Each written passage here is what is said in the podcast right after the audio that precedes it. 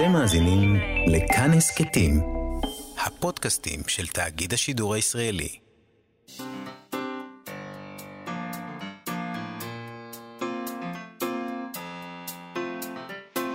מה שכרוך עם יובל אביבי ומה יעשה לה. שלום, צהריים טובים, אנחנו מה שכרוך, מגזין הספרות היומי בכאן תרבות, מאיה סלע ויובל אביבי ב-104.9 ו-105.3 FM, היום בלי יובל אביבי. אה, אבל אם, איתי באולפן, אבי שמאי ואלעד זוהר על ההפקה והביצוע הטכני. אנחנו נדבר היום עם המשוררת יעל סטטמן, שספר הביקורים שלה ראה אור בהוצאת הקיבוץ המאוחד, ערך אותו ארז שווייצר, והוא נקרא בעניין הבעירה. היא כותבת בו פי וליבי, שני תינוקות תובעניים, נרדמים כשאני ערה, מתדפקים באגרופים כשהבית ריק. נשאל אותה על המטען שנדמה שמתחבא מתחת לאדמה בכל אשר נלך, וגם בכל אשר היא תלך. נדבר גם עם איילת קלטר, מייסדת ומנהלת מרכז שפת האכילה ללימוד ולטיפול בהתנהגויות אכילה ותפיסת גוף, על ספר חדש שלה, שראה אור בהוצאת אפיק, במסגרת סדרת גלוסקאות, שחוקרת את תרבות המזון הישראלית, מסורות הבישול וטקסי האכילה המקומיים. זאת סדרה שעורך יחיל צבן. לספר שהיא כתבה קוראים שמנים, ו- וכבר השם הזה הוא שערורייתי, הרי אנחנו עושים כל מאמץ להימנע משם התואר הזה, שהפך כבר לגנאי, אה, לקללה. אה, ובדיוק על הדבר הזה היא מצביעה. היא כותבת על דיקטטורת הרזון, על שמנופוביה בכל מקום, בבית, בשוק העבודה, אפילו אצל רופאים שמתייחסים אלינו אחרת אם אנחנו שמנים. זה ספר עדות גם. יש בו אה, אנשים שמנים שמספרים על החיים הסודיים שלהם. אה, כך היא מגדירה את זה, ואני אשאל אותה, מה זה החיים הסודיים האלה? אבל לפני כל אלה, אנחנו מתחילים עם ספר שמות. גיליון חדש של כתב העת משיב הרוח יצא. בעצם היום הזה, שירים על ספר שמות. שלומית נעים נאור כותבת בשיר אלה שמות ככה: את שמותיהם של התינוקות שלא נולדו, אני משננת על בשרי. לכשתשאלנה בנותיי, מה לך צלקת זו? אלחש להן, ללא הסבר ובקצב קבוע, את שמות אלה שלא. את הגיליון הזה ערכו שמואל קליין ויצחק כהן. שלום למשורר יצחק כהן. שלום מאיה, מה נשמע? בסדר גמור, אז, אז למה, למה שמות? למה החלטתם להקדיש את הגיליון הזה דווקא לספר שמות? מה זה הספר הזה בשבילך? אז האמת שהגיליון הזה הוא בעצם חלק מפרויקט יותר רחב, אמ, שיצא ממנו כבר אה, גיליון על ספר במדבר וגיליון על ספר ויקרא, והרעיון הוא בעצם אה, לבוא ולכתוב שירה בהשראה של אה, כל ספרי התנ"ך בעצם, התחלנו מחמישה חומשי תורה, חמישה חומשי שירה. אמ, אז בעצם ספר שמות הוא עוד תחנה בדרך לחזון הזה, לפרויקט הזה, שהגה אותו אגב שמולי קליין, שאיתו ערכתי את, ה, את הגיליון הזה. וספר שמות אבל הוא ספר מאוד מאוד מיוחד, הוא בעצם, אה, באיזשהו אופן הוא מכונן את, ה, את, ה, את מה שקורה היום, את ה, אותנו כעם. אה, הוא, זה הספר של יציאת מצרים, אבל לפני זה עוד השעבוד במצרים, הנדודים במדבר, מעמד הר סיני, לוחות הברית, עגל הזהב. אה, נכון, האמת שזה בעצם די הספר שנכון, בו כאילו ישראל הופך לעם. אמ, וקורים בו דברים, כאילו גם ממש סוג של לידה מחבלי, מחבלי לידה ממצרים, מהשעבוד, ובעצם אה, איזשהו, יש בו כמה שיאים, כאילו גם של קריעת ים סוף ויציאת מצרים, גם של מעמד הר סיני. הוא, לא, הוא עוד לא מגיע לסוף, אבל כן. כלומר, יש בו איזשהו רגע מכונן. אה, אגב, זה באמת גם, כלומר, החיבור הזה, אמרת שזה בעצם מי שאנחנו היום, אה, אחד השירים שכך, השיר בעצם שפותח את הגיליון הוא שיר שמחבר באמת בין, ה, בין אז, בין הסיפור המקראי לסיפור כאילו שלנו היום, אה, הוא נקרא אקסודוס. אז בוא, בוא תקרא אותו אולי באמת, אנחנו נשמע אותו. אותו. אז השיר הזה של ציפי גולדשמיד הוא נקרא אקסודוס, ואלה שמות הבאים למחנה העקורים.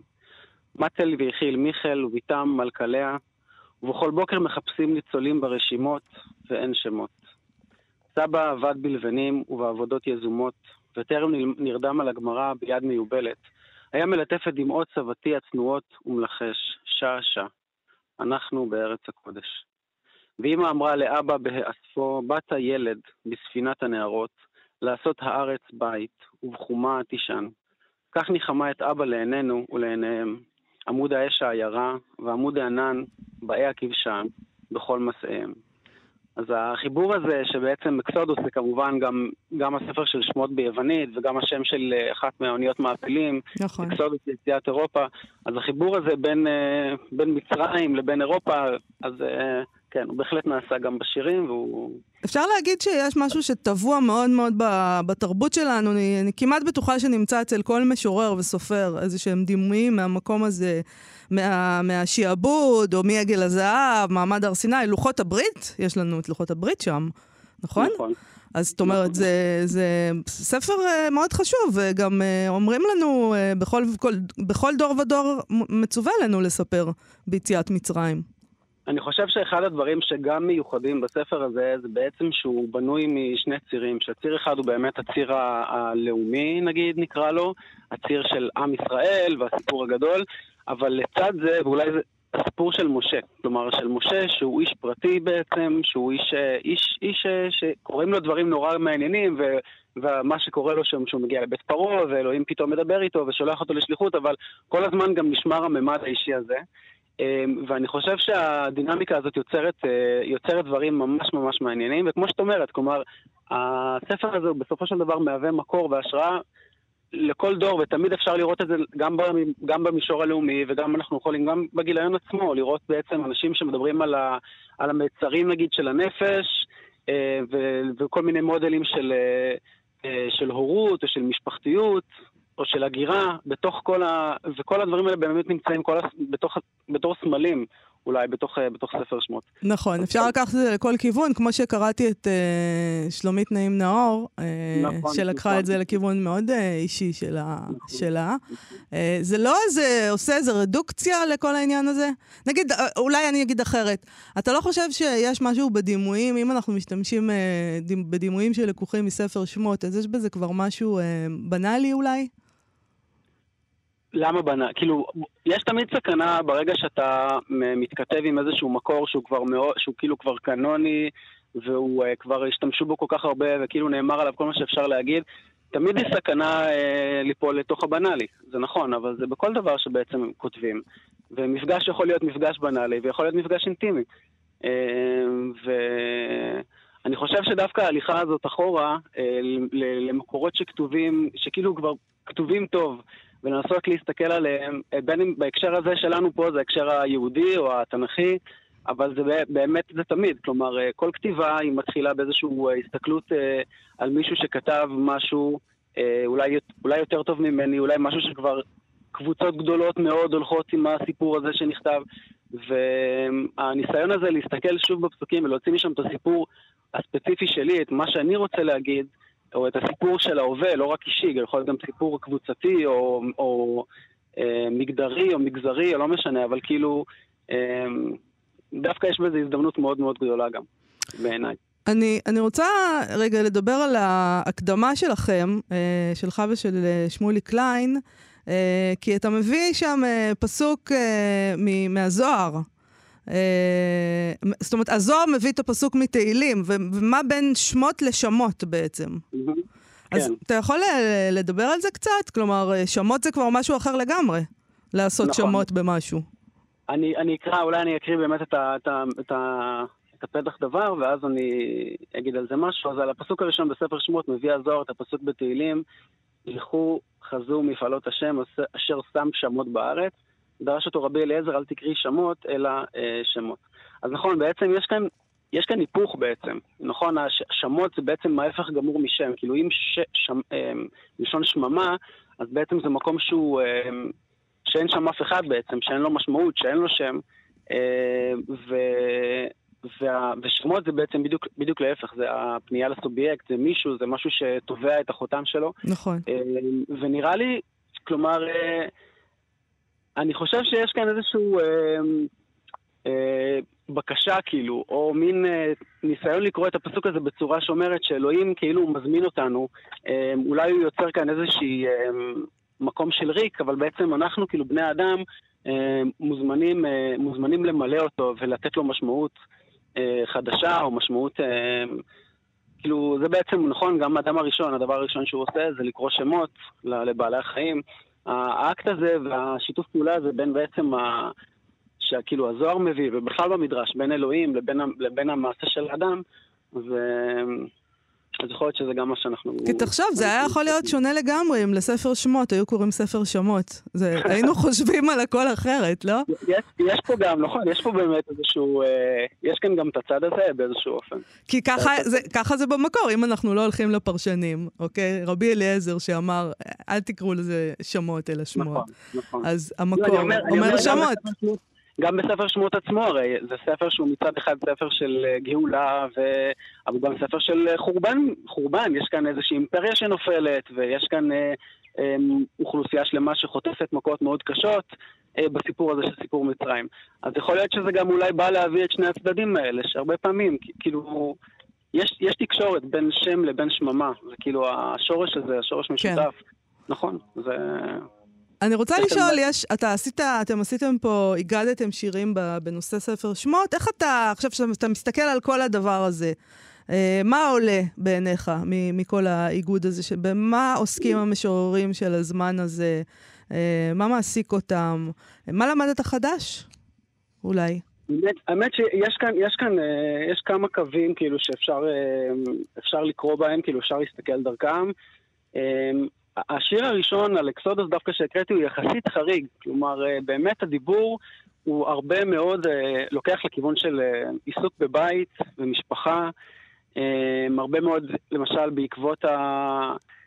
כל הסיפור של משה בתיבה, אז יש כמה שירים ממש יפהפיים של אימהות בעיקר אני חושב. אמ, שבעצם מדברים על, ה, על הפחד הזה, כאילו, נכון, שכאילו לקחת את הילד ולשלוח אותו, כאילו הקונפליקט הזה בין, אה, בתוך, בתוך המקום של האימהות, וגם הדיבור על משכן כמקום, ש, כי בעצם זה גם אחד הפרשיות ה, ב, בספר שמות, כי בעצם על מקום שהוא בית. אה, אז אני חושב שהרבה שירים הולכים לכיוון הזה. יש גם שירים שמדברים על מפגש אה, מול אלוהים, כלומר על איזשהו... אה, בוא נאמר, על חיים דתיים היום, על, על, גם על מה שכרוך בזה. אבל אמ, ככה, אם את אומרת לי, ובמשפט כזה, ב- לעבור בבריף, אני חושב שהנושא הזה של בית ומשפחה הוא מאוד מאוד אה, בית, כן. דומיננטי. כן. אה, אולי זה, אולי זה גם דומיננטי. כאילו, אני אומר גם, זה, בסוף זה סיפור של עם שעוזב בית ומחפש בית חדש. כאילו, זה, זה גם, בסיפור הגדול זה בסוף, נכון, עם ישראל, כאילו, נמצא באיזשהו מקום שאומנם הוא גלות, אבל הם נולדו שם. כן. וזה נקרב, והם עכשיו הולכים לכיוון המולדת, לכיוון המקום המובטח, אז... אה, נכון, אבל, בין... אבל אני חושבת שזה גם נורא מעניין שאנחנו נמצאים עכשיו בבית שלנו, נכון? כבר די הרבה שנים, רובנו נולדנו פה נגיד, אה, ואנחנו עדיין מתעסקים בסוגיות האלה של בית. ומחפשים לא, בית. יכול, יכול להיות שבאמת בגלל זה, יכול להיות שאם באמת, נאמר, אה, גיליון כזה היה יוצא לפני 70 שנה או לפני 50 שנה, אולי היינו יכולים באמת יותר למצוא שירים על ה... אמ, בסגנון הזה של אקסודוס, שהוא פותח את הגיליון. כן. ודווקא בגלל שאנחנו באמת פה כבר, אמ, המקום הזה הוא יחסית טבעי לנו, כלומר יש פה אתגרים וזה, אבל בסך הכל זה כאילו מקום שאנחנו מרגישים בו בבית, אז הרזולוציות הולכות למקומות אחרים, לבית האישי של אנשים, כלומר לבחון את, ה, את הזוגיות, את, ה, את ההורות, את היחסים עם, ה, עם ההורים שלך, כלומר, אז uh, את הקשר הבין-דורי הזה. אז אולי דווקא זה... Uh, אולי זאת הסיבה. אז בוא נשמע עוד שיר מתוך הגיליון. אז בואו נשמע עוד שיר, כן. אז יש לנו שיר שבחרתי, אה, שיר גם מיוחד מאוד של נעמה שקד, על הפסוק ולקחו מן אדם ונתנו על שתי המזוזות ועל המשקוף שקראנו בשבת האחרונה בפרשת בוא. אה, אז ככה, השיר נקרא קמה בחצי הלילה. קמה בחצי הלילה, ונותנת דם, ובכן, על מזוזות הפתח אני נותנת ונותנת דם. בחצי הלילה, הסוסה הלבנה הולכת בשמיים, באפר הכוכבים. תורה לחייה ברסם, עיניה פקוחות ולחות ורגליה פצועות. הסוסה הלבנה בוכה. הסוסה האדומה בוכה. הסוסים הסרוקים השוקקים בוכים. ארבע מאות שנים בצוואריהם, בעורפיהם, הכל גובע. אל דומי לך, בחצי הלילה, על רגלי הפתח, דם. יפה מאוד. אז מי שרוצה להשיג את uh, משיב הרוח, שירים על ספר שמות, בעצם היום הזה, איך הוא עושה את זה? אה, אפשר דרך האתר של משיב הרוח. כן, הכל uh, עכשיו סגור בעצם. כן, תיכנסו כן. לאתר של משיב הרוח. להזמין את זה, אפשר את שמות, את אה, במדבר, את ויקרא, ואנחנו מתחילים לעבוד על אה, ספר בראשית. כן, למה אגב לא לפי הסדר? כאילו בראשית, למה לא בהתחלה? לא, האמת ש... אה, למה לא לפי הסדר אני לא כן. יודע. אבל שמות יצא, אבל שמות יצא, כאילו, אנחנו מנסים שהספרים יצאו כאילו לפי, ה... לפי הפרשות. אה, כאילו, לפי מתי ממש... שאתם קוראים, אוקיי. כן, שמות יצא ממש, אה, התחלנו לקרוא את אה, חומש שמות לפני שבועיים שלושה, אז פחות או יותר בשבוע הזה הוצאנו את שמות, אז אה, קיצור, מנסים שזה... טוב, אני, אני חייבת להגיד שאני אה, חזרתי בעקבות הקריאה בגיליון הזה לספר שמות עצמו. וזו כן. הייתה חוויה מאוד נהדרת, אז כבר יצא לי מזה משהו טוב. אה, אמרתי לעצמי, אה, איך לא קראתי כל כך הרבה זמן? ספר נהדר, באמת. אה, נכון. המשורר יצחק כהן, תודה רבה לך על השיחה הזאת. תודה, להתראות. להתראות.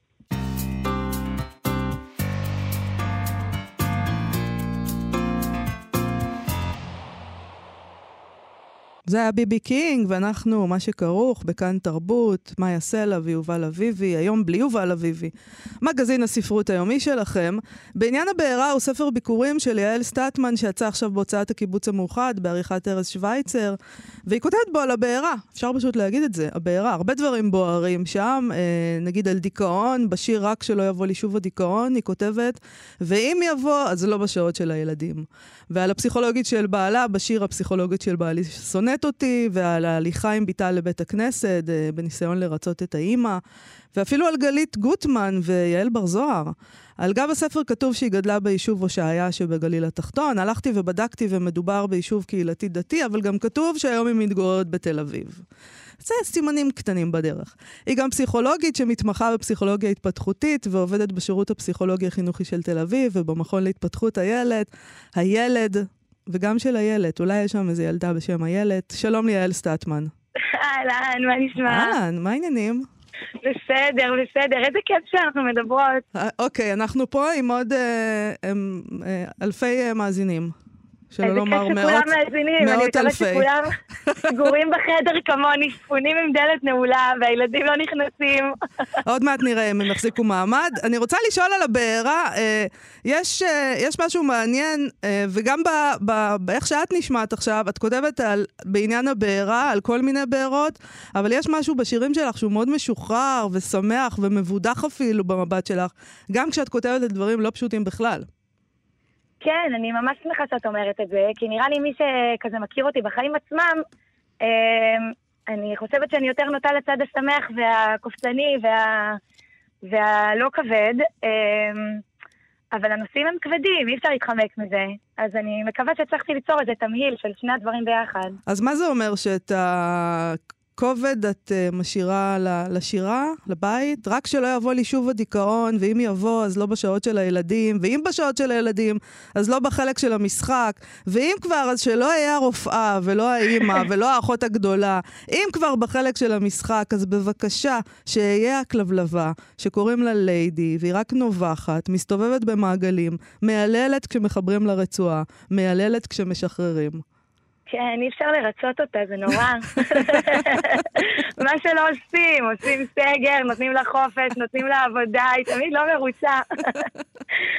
כן, לא יודעת, תראי, השירה זה, קודם כל זה בא לבד, אי אפשר, השירה, האמת, חשבת שאני חושבת על זה, היא קצת כמו הכלבלבה הזאת, נכון?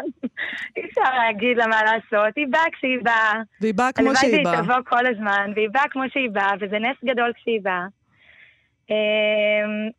והיא מוציאה מה שהיא מוציאה. אני לא יודעת, אני באמת לא בן אדם שמדבר כזה על הדברים היותר כבדים, זה נכון מה שאת אומרת.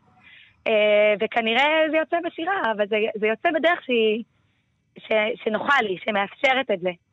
זאת אומרת שיותר, יכול להיות שאנשים שכותבים שירה זה אנשים ש... יותר קשה להם לדבר, ולכן הם כותבים שירה? אני לא יודעת, זה נשמע לי כזה מדי סטיגמטי, אז אני לא רוצה ליפול כאילו לדבר כזה. תני כותרת, מה? אה, את יודעת, אולי, אולי.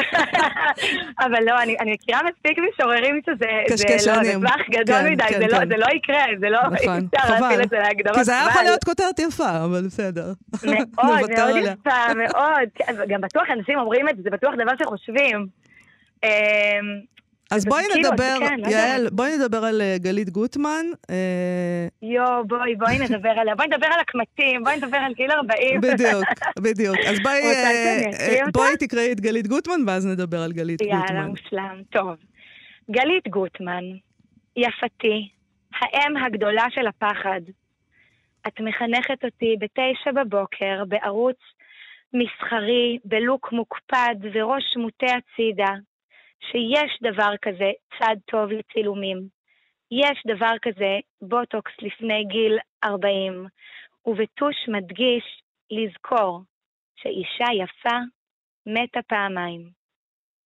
אני מחפשת באור, מגששת באצבעות, בהחלקה אובססיבית בין הגבות, ובבעתה מגלה שעברתי את הקיץ האחרון להיותי יפה. מה עליי לעשות בין המוות הראשון לשני?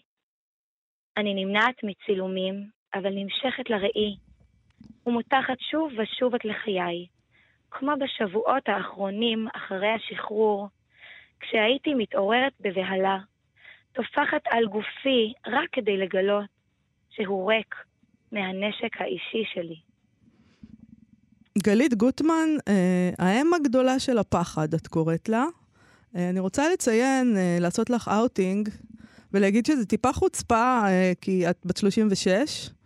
כן. אז את עוד לא שם, אבל בסדר, מה, אני בוא כבר מגיל נרשה לך 30 רגע. חושבת שיש לי מלא קמטים. זה ממש כאילו עניין. כלומר, את עוד לא, אין לך בכלל זכות דיבור, אבל בסדר, בואי נדבר על זה. האם הגדולה של הפחד.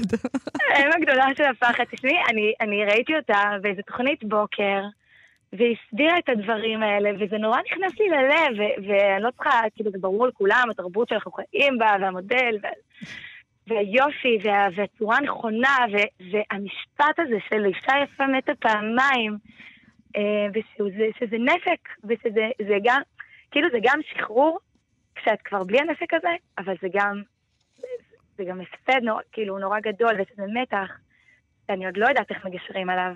נכון, וגם אני חושבת שיש איזה עניין כזה עם זה שזה נשק, שעל זה פחות מדברים.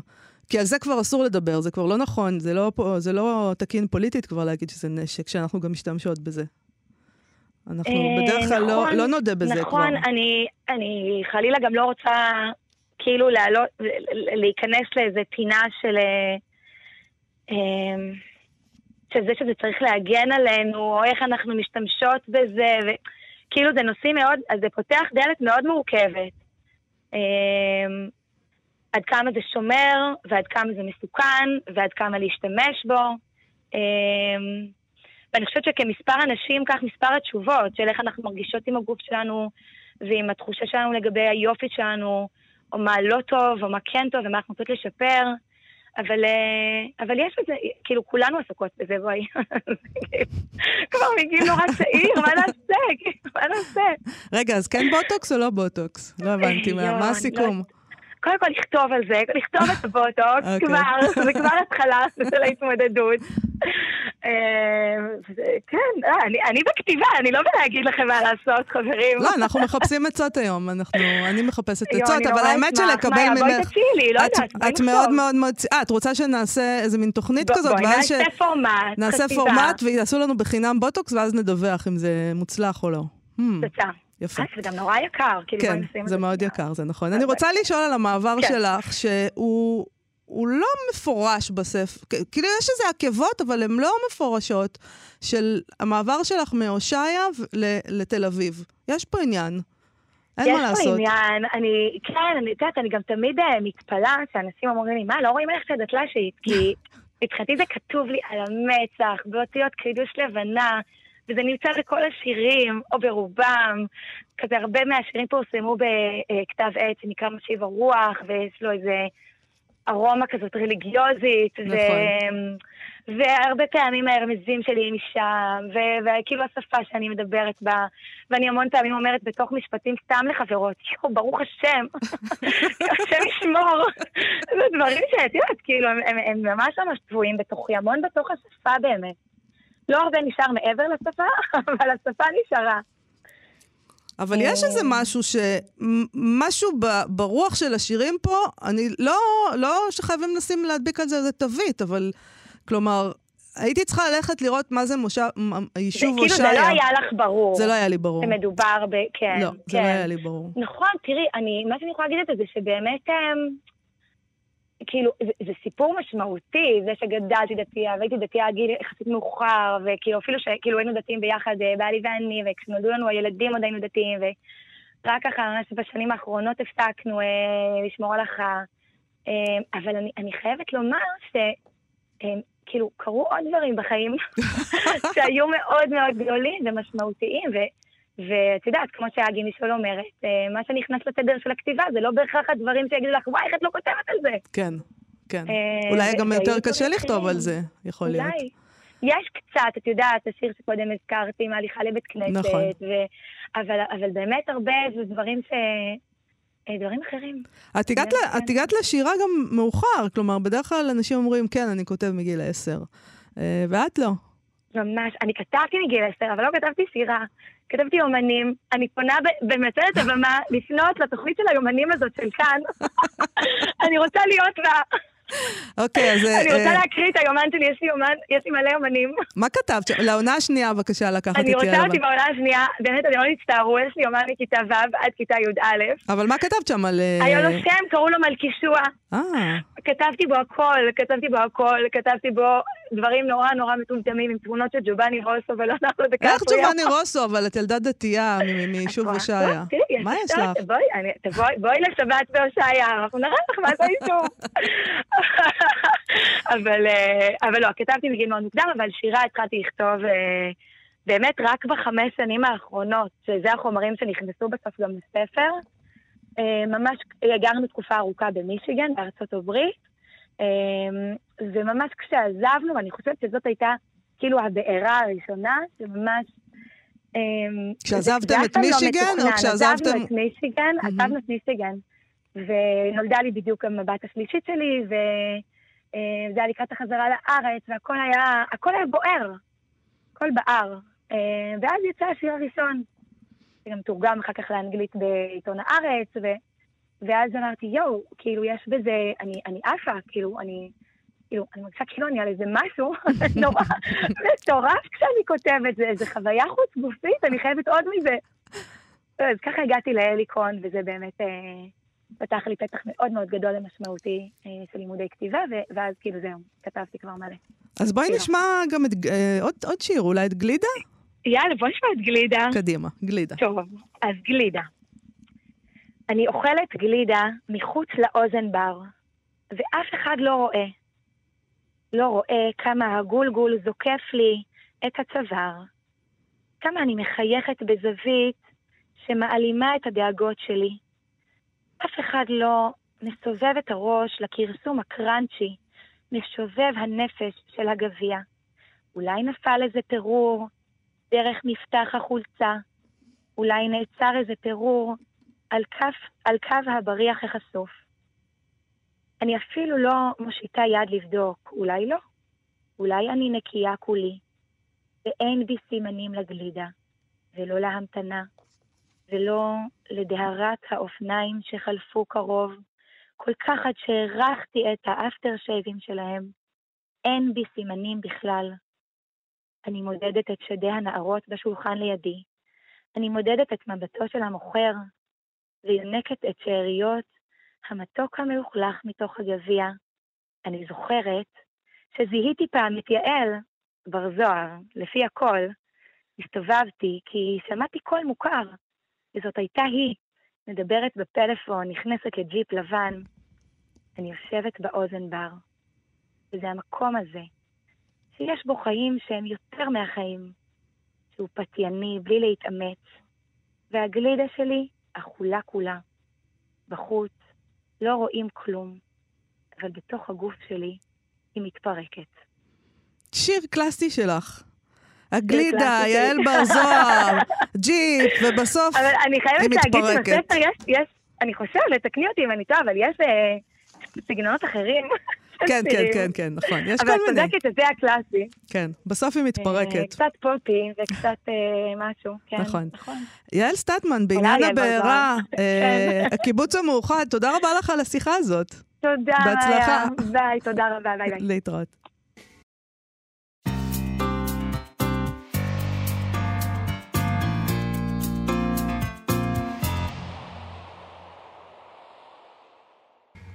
כאן תרבות, אנחנו מה שכרוך, מגזין הספרות היומי שלכם. אה, ישראל היא מדינה שמנופובית, כך קובעת איילת קלטר בס... בספר החדש של השמנים, שראה אור עכשיו בהוצאת אפיק, במסגרת סדרת גלוסקאות. אה, סדרה שחוקרת את תרבות המזון הישראלית, מסורות הבישול וטקסי האכילה המקומיים בעריכת יחיל צבן.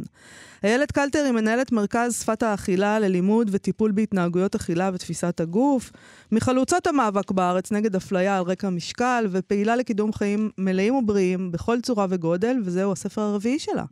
שלום איילת קלטר. שלום וברכה. אולי, אולי נתחיל פשוט עם השם של הספר, שהוא כבר שמנים, זה שם מתריס אה, באיזשהו אופן, כי שמנים זה כבר הפך להיות שמנים, שמן, שמנה, זה כבר הפך להיות למילות גנאי, השמן. את, נכון. את אומרת למישהו שאת רוצה להעליב אותו, יא שמן, יא שמנה. לגמרי נכון, וזה בדיוק היה דרך להתקומם מול הסטיגמה ומול השיח הזה. כאילו אני רוצה להכשיר את המילה. להוציא ממנה את הגנאי ולהוציא ממנה את הבוז שמרגישים כשאומרים את המילה שמן. אני רוצה לנרמל אותה, להכניס אותה לשיח, לפשט אותה, שהיא לא תהיה יוצאת דופן כל כך, כמו שכל כך מתייחסים אליה, בעיקר על רקע זה שבארץ שלנו יותר מ-60% מהאוכלוסייה עם עודף משקל והשמנה. זאת אומרת, כאילו בהמון מובנים הרוב במדינה הוא עם עודף משקל, ובכל זאת מציינים את המונחים האלה בצורה מעליבה ובוטה ומשפילה. שזה מעניין לעומת הנתון שאת, האחר שאת מביאה בספר, ש-85% מהאנשים ברחוב שעוברים ליד אדם עם עודף משקל, מעידים שהוא מעורר בהם מחשבות שליליות. נכון. אני חושבת שהשמנופוביה, א', בישראל היא ברמה מוטרפת, ב', היא קיימת בכל העולם, במיוחד בעולם המערבי, אבל בישראל מעולה בה. ישראל מדינה מאוד מאוד גזענית, והשמנופוביה נמצאת, אה, שיא האבסורד, לא רק מול השמנים, אלא מול כל אדם. זאת אומרת, האדם לא צריך להיות שמן כדי להרגיש שהוא שונא את הגוף שלו ומסוכסך עם המשקל שלו, ומתוך זה לדבר אל הילד שלו, אל השכן שלו, אל החברה שלו.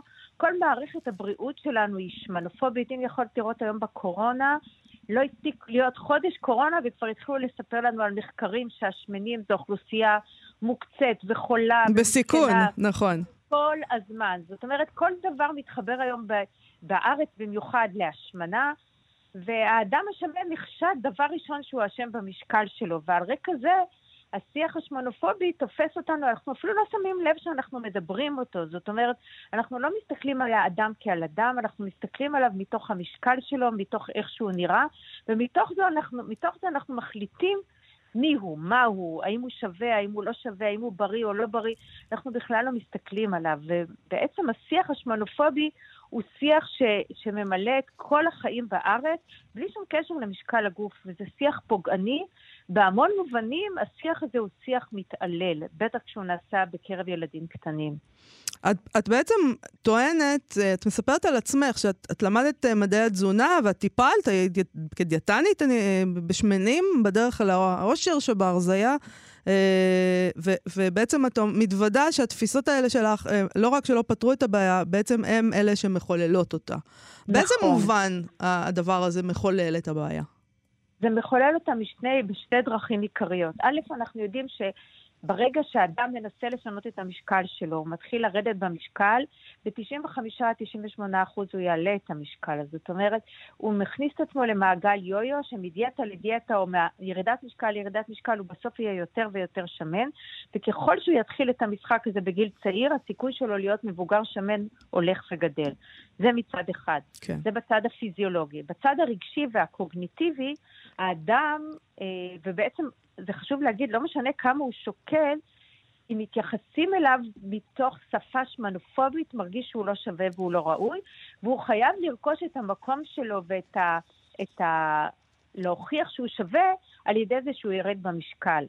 או מאידך גיסא, על ידי זה שהוא לא יכול להכיל את העלבונות והוא אוכל הרבה יותר. זאת אומרת, מצד אחד, או שהוא אוכל הרבה יותר ואז הוא משמין מזה שהוא אוכל אכילה רגשית ואז מתוך זה הוא משמין, או מתוך זה שהוא לא מסוגל להיות במקום הרגשי הזה והוא מנסה לשנות אותו שוב על ידי אותם דיאטות, בעצם על אותם, על ידי אותם דברים שרק יצאו והעצימו את הבעיה. אז בעצם, ומחקרים מראים את זה יותר משהמשקל פוגע, היחס, הזלזול, ההשפלה, פוגעים הרבה יותר באדם. ובעצם מצאו שאצל האנשים עם, עם סוגיות המשקל האלה, הנטייה לדיכאונות ולמצבי רוח ולתפיסת עצמי נמוכה ורדודה, עצומים. עכשיו, בספר הזה יש גם uh, עדויות. עוד מעט נכון. נדבר על הדבר הזה, אבל גם זה, כל העסק הזה מתחיל מגיל מאוד מאוד צעיר. אני רוצה לקרוא עדות אחת של בחורה בשם מיכל, אישה בשם מיכל, שכותבת, אומרת כך, הייתי צריכה להיות בתל אביב, והתפנו לי שעתיים. אז הלכתי לראות את הנכדה שלי. הסבתא השנייה הייתה במשמרת, ואיך שנכנסתי, ראית איך היא רזתה? היא חולה כבר יומיים. אמרתי לסבתא, באמא שלך, הילדה בת שנה וחצי, תגידו, אתם דפוקים? זה יושב לה על חרדות של הנכדה הגדולה. היא דואגת לה ולוקחת אותה להליכות, ועושה לה ספורט, ולא קונה לה נקניקיות ומכינה לה אוכל בריא. והילדה כבר לא רוצה ללכת לבריכה, היא לא רוצה ללבוש בגד ים. זה קרה אחרי שהיא רצתה ביקיני, ואימא שלה אמרה שלה זה לא מתאים. ואז הכלה שלי מספרת לי שהאחות בטיפת חלב אמרה שהבת שמנה, ושצריך להיזהר איתה עם האוכל. אז הבן שלי חזר הביתה, לקח את כל הדני וזרק מהחלון. כלומר, מגיל שנה וחצי אנחנו מתחילים עם השטויות האלה. לא, ממש. בעצם אפשר להגיד שמההיריון, את הולכת לטיפת חלב עלית, השמעת, נכון, ירדת. נכון. אחר כך התינוק נולד, מקטלגים אותו, מדרגים אותו. את הופכת להיות אימא טובה אם את מאכילה אותו או אם את לא מאכילה אותו. את נמדדת על ההתחלה. ואחר כך המשקל של הילד בעצם לכאורה אומר אם אתה הורה טוב או הורה גרוע. זאת אומרת, אם יש לך ילד עם, אה, עם מה שמכונה לכאורה עודף משקל, אתה לכאורה הורה גרוע, ואם יש לך ילד רזה, אתה לכאורה הורה טוב. וגם, יותר. אני חושבת שגם הורים מתביישים בזה שיש להם ילד אה, לגמרי, שמן. לגמרי, כאילו אם יש לי ילד שמן, אז איזה מין הורה אני. כן. אף אחד לא מבין שהמשקל לא אומר כלום, אף אחד לא מבין שחלק גדול מהמשקל הוא בכלל תוצאה של נטייה גנטית, כמו שאנחנו גבוהים, בגבהים שונים, עם נטייה מינית שונה, עם צבע עור שונה. אנחנו גם עם משקלים שונים. מה שהופך את המשקל לבעייתי זה איך שאנחנו מתייחסים אליו, לא עצם זה, שאני, זאת אומרת, אם ילד נולד עם עודף משקל קל, ומתחילים לשגע אותו בגיל צעיר, הסיכוי שלו להיות שמן, אמיתי, הולך וגדל. אבל אם בעצם הוא היה סתם ילד עם משקל כזה או אחר, ולא היינו עושים מזה דוקטורט, הוא היה נשאר על אותו אחוזון ולא היה מתחיל לטפס בו.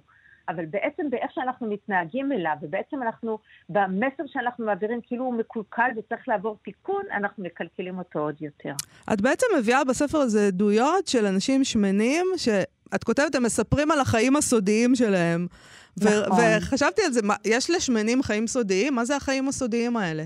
א', שני דברים אני רוצה להגיד. א', אנחנו בספר לא מדברים רק על שמנים, במובן הקלאסי, כלומר המרואיינים נעים ממשקל 50 קילו עד 100 ומעלה. זאת אומרת, אה, אמרתי, ואני אגיד, החוויה של להיות שמן היא לא שייכת בהכרח למשקל גוף, אתה יכול להיות רזה ולחשוב שאתה שמן, אז זה לאו דווקא הם שמנים במובן הקלאסי, בעצם היא מייצגת תופעה כלל חברתית לכל האנשים בכל הגילאים. אה, זה דבר אחד. והחיים הסודיים, או איזה חיים שלמים שלמים, כי האנשים האלה כל הזמן עסוקים בלהסתתר. הם עסוקים להסתיר את הגוף שלהם, עסוקים להסתיר את האכילה שלהם, הם גונבים את האוכל. הם גונבים את זה מפני עצמם והם גונבים את זה מפני הסביבה. הם מפחדים לצאת החוצה, הם מפחדים ללבוש בגדים מסוימים, מפחדים ללכת לים וללכת לאכול במסעדות ולהתרועע עם אנשים ולצאת לדייטים. יש להם חיים סודיים שלמים, חיים מלאי הימנעויות ופחד. איך אנחנו פותרים, את ה... את ה איך, מה את מציעה? בכל זאת, אה, נגיד אדם, בכל זאת הוא רוצה לרזות, את, את אומרת לו, לא, תישאר כמו שאתה. אבל לא נכון. לא טוב לו כמו שהוא. ויש גם איזה עניין שזה לא בריא, נגיד, באיזה משקלים מסוימים. יש עניין של כן. בריאות. הלוואי והייתי יכולה לענות לך בשורה, אבל אני אנסה כמה שאפשר. אוקיי. Okay. אז דבר ראשון, הספר מיועד בעצם להציף את הסוגיה ולהתחיל לעורר את הדעת הקהל לשיח הזה. את יודעת, מדברים על אפליות מכל כך הרבה סוגים, על הסוגיה הזאת כמעט ולא מדברים. תמיד זה איזה משהו יותר של גחמה, או משהו של איזה משהו ציני, ומביאים לראיון אדם מאוד מאוד שמן, ובעצם כאילו יעשו ידי חובתם, כשלא מבינים שהסוגיה הזאת אה, גולשת על כלל האוכלוסייה. אז זה דבר אחד. דבר שני, אם אנחנו לא נפסיק למדוד את, אם אנחנו נפסיק למדוד את בני אדם דרך המשקל שלהם, ונתחיל להסתכל על אדם כעל אדם, אני אתן לך דוגמה על זוג הורים שמתחיל לראות את הילד שלו לא כשמן או רזה, אלא אם הוא שמח, אם הוא מצחיק, אם הוא חבר טוב, אם הוא ילד אה, כיפי לעצמו. זה מדדים שאני רוצה להסתכל עליהם, ובכלל, אני צריך למדוד את הילד הזה. זה דבר אחד. דבר שני, התפיסה שבריאות זה משקל היא תפיסה שגויה. א', אנחנו יודעים שהמדד הקיים, אותו מדד שאנחנו קוראים לו מדד ה-BMI, שזה משקל לחלק לגובה בריבוע, לא באמת מודד את בריאות של האדם. זאת אומרת, אדם יכול להיות שמן ועדיין אה, בריא, ואדם יכול להיות אה, רזה ורקמת השומן שלו תהיה חולה. כן. זאת אומרת, אנחנו לא יכולים להסתכל על בן אדם ולהגיד, אם הוא במשקל כזה וכזה, אז הוא חולה. זאת אומרת, זו הכללה לא נכונה ומעוותת. דבר שני, אנחנו צריכים לזכור שאין היום פתרון אמיתי לסוגיית המשקל. זאת אומרת, אני לא יכולה להגיד לאדם, תרד במשקל, והוא ירד ויוכל לשמור על זה. אמרנו ש-95-95% מהאנשים שיורדים משמינים את המשקל הזה שהם ירדו. זאת אומרת, אני בלי אני כאילו מנסה לתקן אותו, אבל אני לא יכולה לתקן אותו, והוא גם לא מקולקל. בהמון מובנים, השמנופוביה היא ההומופוביה החדשה. כמו שחשבו שאדם עם נטייה מינית שונה, הוא יכול לשנות את משקל, את הנטייה המינית שלו, והיום הבינו שלא. וזה לא כל כך מקולקל, אז אותו דבר אנחנו יודעים לגבי השמנים. אז זה גורל בעצם, את אומרת, באיזשהו מקום. זה גנטיקה. מאוד, הרבה גנטיקה. תחיו עם זה. כן. תחיו עם זה, לא רק תחיו עם זה, תחיו עם זה חיים מלאים. אל תחכו להשתנות כדי שתוכלו להתחיל לטייל, לכתוב, לקרוא, להשתולל, לצחוק, לשחות, לאכול במסעדה. החיים הם חיים מלאים לכל האנשים בכל הצורות והגדלים, וזה בעצם חלק גדול מהמסר. אני רוצה בעצם שישתנה השיח, שתשתנה התפיסה.